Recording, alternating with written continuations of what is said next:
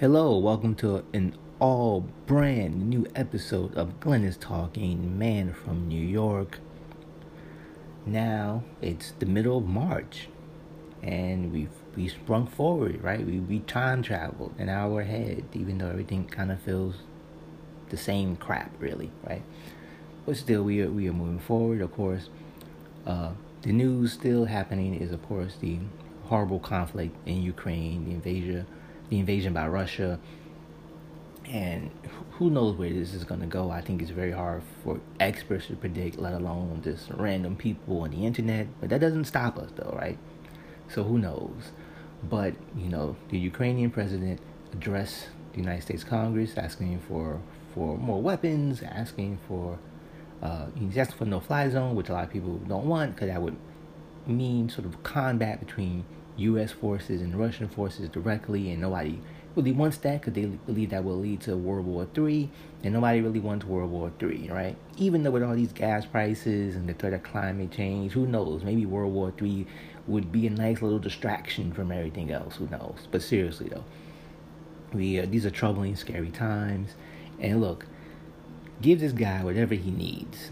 You know, I know they're trying to be careful and judicious in their their thinking and their approach, but I mean, are there like some secret Area 51 weapons that we can give this guy so he can protect and save his country? Because what, the images that we see, the stories that we're hearing, is just horrible, and and and this is just this is insanity. Uh, what we're watching and you you sit back and ask yourself, how do you how do you even get to this point? Like, are human are human beings just so sucky as a race?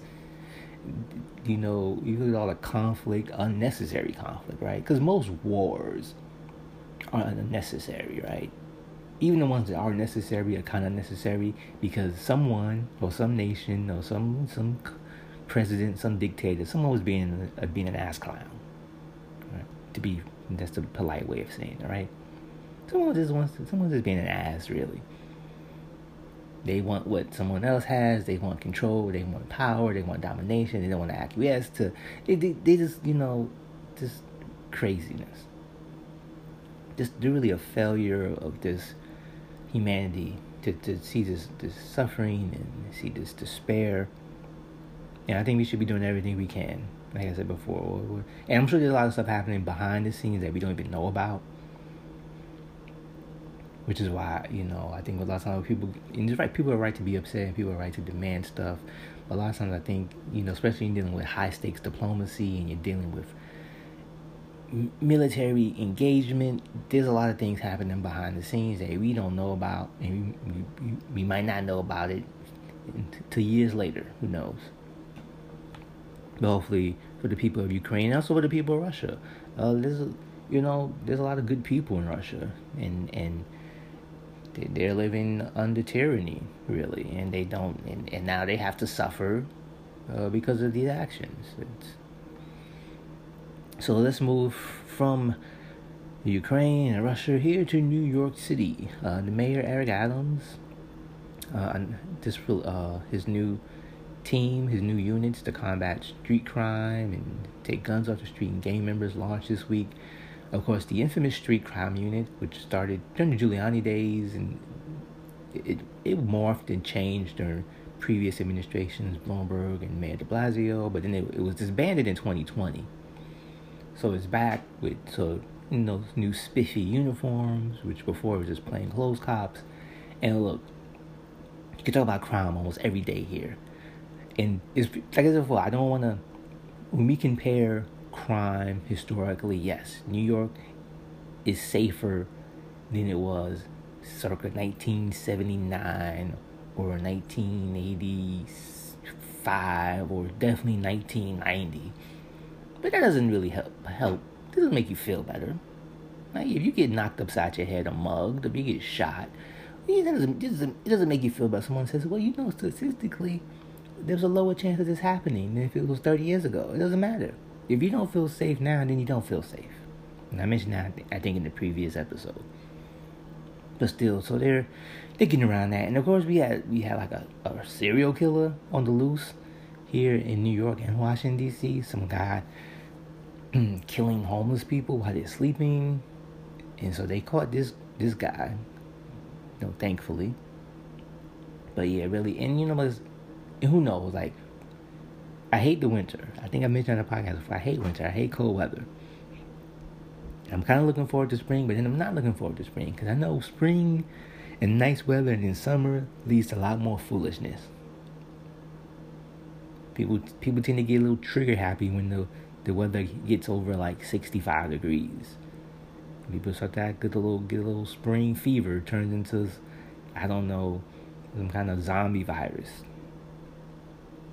But yeah, it's it's gonna be interesting spring and summer uh, in New York and across the country. Gas prices, gas prices are high, and everyone's upset, of course. And here's the thing about gas prices: I feel like we go through this. We go through record. I mean, we've been, we've been through this over the years. We have periods where there are really high gas prices, and everyone's like, "Oh no, I got to get a a more fuel efficient car. I got to get rid of my big S." SUV and I gotta get something hybrid or get an electric car electric guitar. I mean, electric car. You should get electric guitar too, so you can jam. But yeah, you everyone goes through emotions, and then when gas prices are really low, all of a sudden everyone thinks gas prices are gonna be low forever. So everyone gets the big SUVs and the big gas guzzlers, and all of a sudden, uh, maybe I get an electric car, maybe I get, I won't get one, maybe I get a hybrid, maybe I, I just get a, I don't know, Trans Am or something. But everyone kind of just goes crazy. Everyone gets used to low gas prices, and then when they get high, oh my god, it just, and I, it just gets annoying and frustrating. And yeah, we have we dealing with inflation, and we dealing with shrinkflation. I don't know if you heard about this. A lot of companies they don't want to raise the prices, but they are giving you less of the product. Like, I think it was Doritos. I, I read, I saw that they're putting less chips in the bag, keeping the price the same, but putting less chips in the bag. Now I noticed that. You didn't think we would notice that? You don't think a, a a chip connoisseur as myself and others would not notice there were less chips in the bag, there was more air? Of course we noticed that. And this is but this is the sacrifices we have to make. But it doesn't feel good. It doesn't feel good when you open your bag of chips or you open a pack of cookies and there's less cookies in there there was, there was before. It hurts. It hurts your feelings. It makes you sad. It makes you a little weepy. I think the Federal Reserve raised interest rates to try to fight inflation, which is one of their mandates.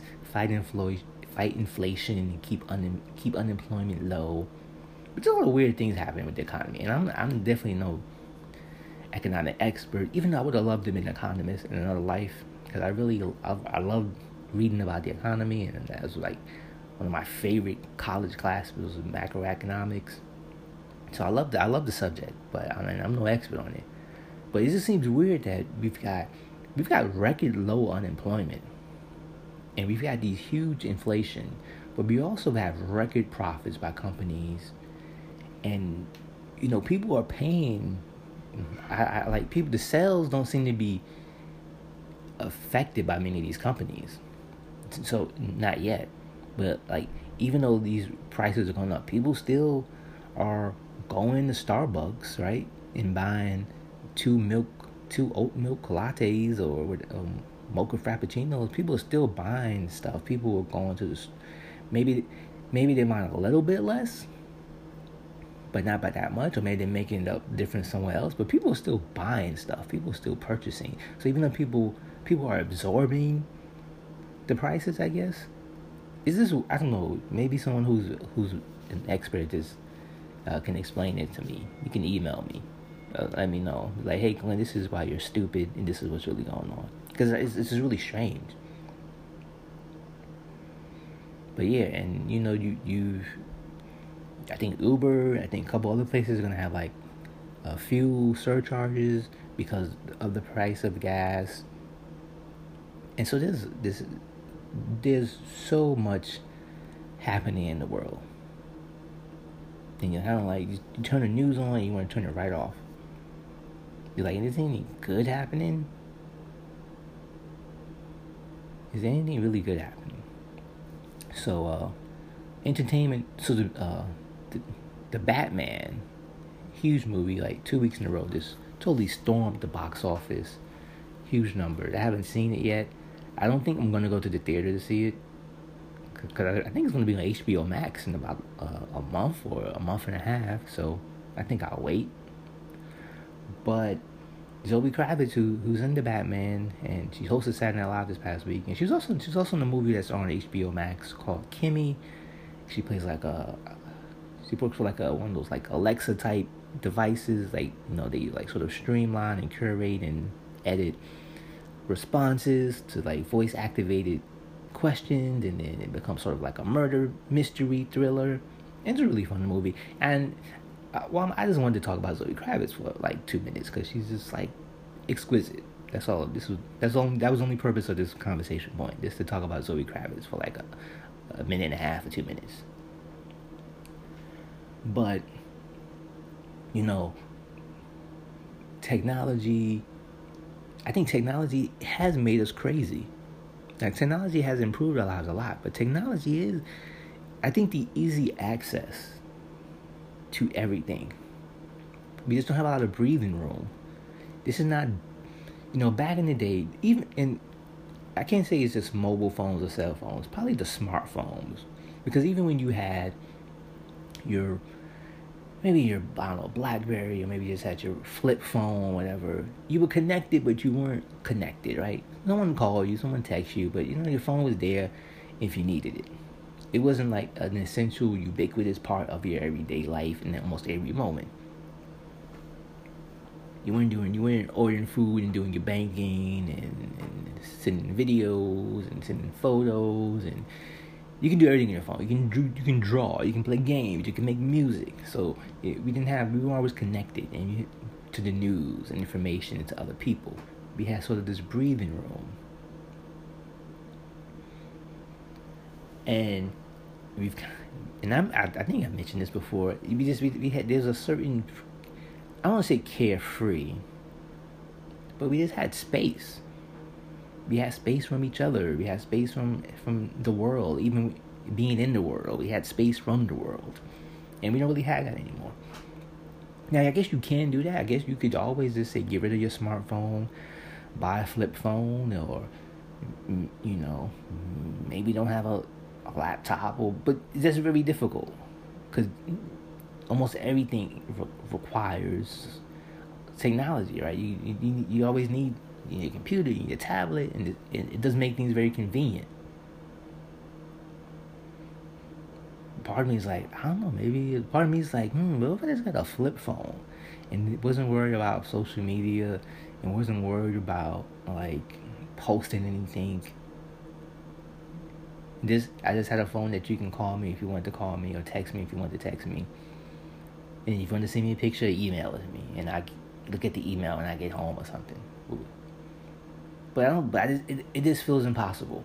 Maybe if you're like an 80 year old monk somewhere in the mountains, but even those guys got internet. Even those guys are watching Netflix.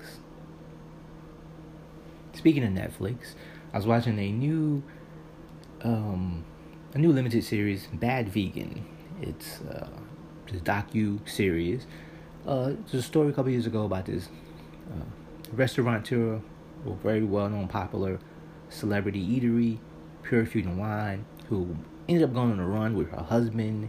They were arrested because he ordered some pizza and for like embezzling and taking money from investors from the restaurant. It's a you have to watch this because I thought I knew the story, but there's so many dimensions to the story that involves like I don't know souls and immortality and it, just really crazy stuff. But we are in the peak scam con artist like content era. The Dropout, which is on Hulu, the Elizabeth Holmes story, which is fascinating and also that show is pretty good and has some of this truly laugh out loud moments. Of course, we had Inventing Anna, Anna Delvey, uh, the, the socialite, the Soho socialite grifter, whatever they called her. And we've got, you know, there's this, we there's so much of this content, right? And I kind of think I'm not, I'm not excusing anyone's behavior or anything, but I'm just saying we live in this place where, you know, fake it till you make it. Just put on the sort of the facade of success, or even if you have, even if you aren't there yet, if you act like it, then you'll get there. That's been part of our, our culture for a while now, along with hustle culture. And the thing, the problem is, sometimes you fake it, but you don't make it. But but then you got to pretend that you made it.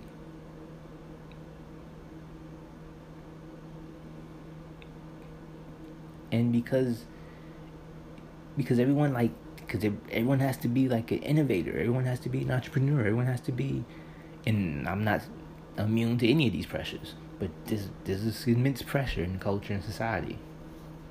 Same thing with hustle culture, and I will say this about hustle culture because some people like look, I think hustle hustlers are like born, not necessarily created. I think most people who are hustlers is just sort of innate in their DNA. Is just they that's who they are from a very young age, and and it's just very hard to duplicate that. It's hard to duplicate that crazy energy of just always on, twenty four seven into something, doing something, and not everyone is like that. And sometimes, you know, sometimes hustle is just do whatever you want to do that's the best hustle. Do what you want to do. And, you know, if you want to wake up 5 o'clock in the morning, wake up 5 o'clock in the morning. If you don't want to wake up 5 o'clock, you want to wake up 8 o'clock in the morning, wake up 8 o'clock in the morning. Do what you want to do, what's best for you. Figure out your own roadmap. And it's not about judging anyone's roadmap anyway. Kim Kardashian took some heat. You know, she, with everything's going on with her husband. She she's talking about like female entrepreneurs and no one wants to work, and a lot of people were really upset, and because they say you know, she doesn't understand hard work or whatever. And look, I'm sure for her, because she has like a dozen different businesses and she TV things and whatever branding deals she does. I'm sure to her, she five she probably meets a lot of people who say, "Hey, Kim, I want to be just like you." And so she's probably saying, well, if you want to be like me, you got to do this and you got to do that and you got to do this and you got to do that. And they probably don't. They probably don't want to do that. Which and they some people don't like. There's so much so much effort in our culture about building a brand, and I've been thinking a lot about this. And before, people didn't worry about building brands; they just did what they wanted to do, and that became the brand. They wasn't trying to build a brand. They were just doing what they were doing. Like Michael Jordan was just being the best basketball player in the world, and that became the brand. He wasn't like, oh, I need to be a brand first. He just became the best basketball player in the world. Uh, Colonel Sanders was like, I, am gonna work on building my brand. He's like, I'm gonna make some good fried chicken, and you're gonna like it. I got these 11 herbs and spices, and you're gonna love it. And that became the brand.